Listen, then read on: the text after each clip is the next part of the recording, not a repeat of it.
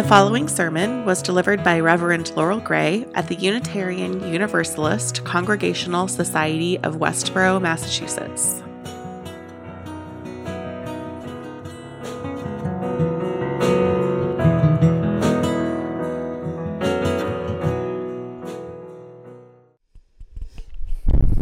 I've had a pen pal for nearly 15 years. The fact that we've managed it this long is still somewhat of a shock to both of us. Letter writing is just so slow. But the richness of something that slow and intentional has made someone I met a long time ago become one of my dearest friends. Sarah and I met the summer that I graduated from college. I had moved to the Cape to live with my sister in our grandparents' house while I figured out what came after college. And Sarah was entering her final year at Vanderbilt, and we had both gotten summer jobs at Joe Mama's New York Bagel in Orleans. I'm sure some of you have probably been there. I distinctly remember meeting Sarah while she was portioning out sandwich turkey and immediately wanting to be her friend, which is a funny circumstance to meet someone.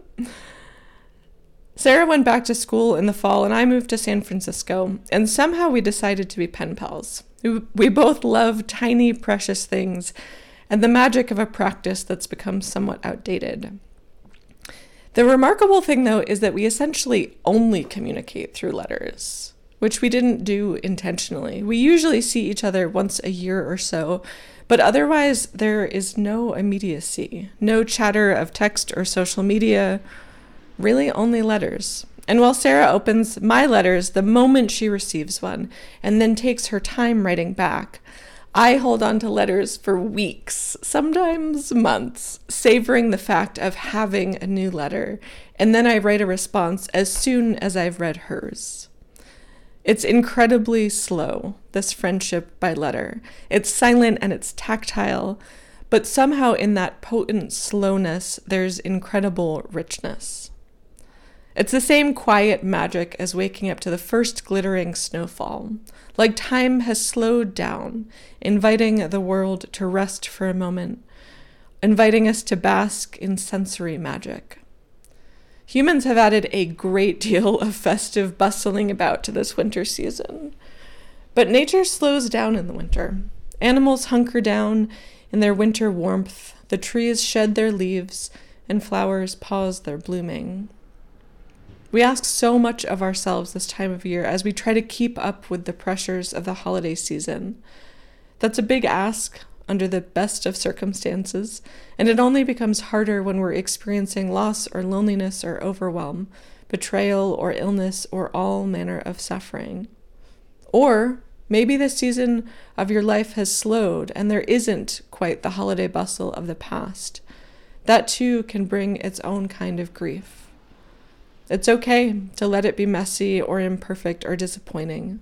The first part of compassion and self compassion is letting what's true be true.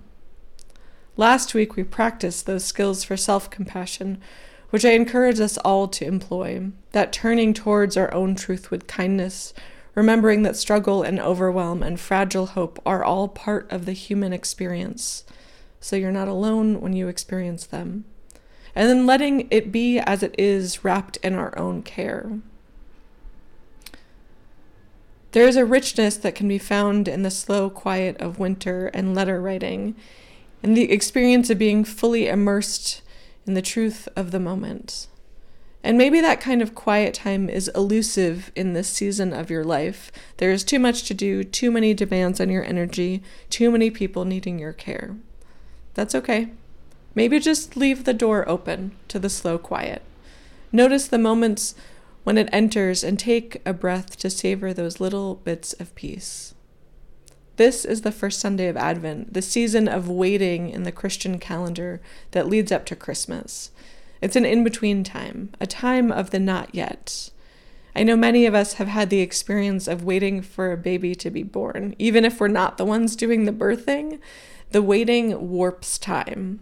We sit in the paradox of both urgency and endless waiting. So, in this season of slowing down and bustling about, of festivity and amplified pain, I invite you to make a little space for the slow quiet. Invite in a little more intention where you can, and let it be messy. those imperfect moments of true presence might become the most treasured memories. It's remarkable to me how profound something as simple as a letter to a friend can be, especially when practiced year after year after year. I wonder what practices in your life invite you into that rich quiet.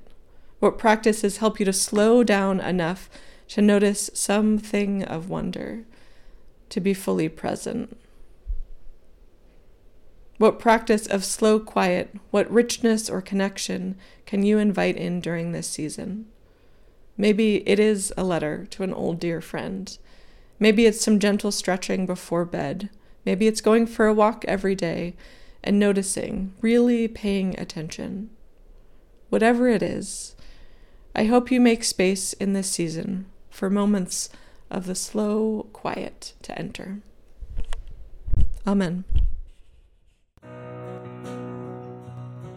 Thanks for listening. For more information about what's happening at UUCSW or for ways to get involved, visit us online at uucsw.org. All are welcome.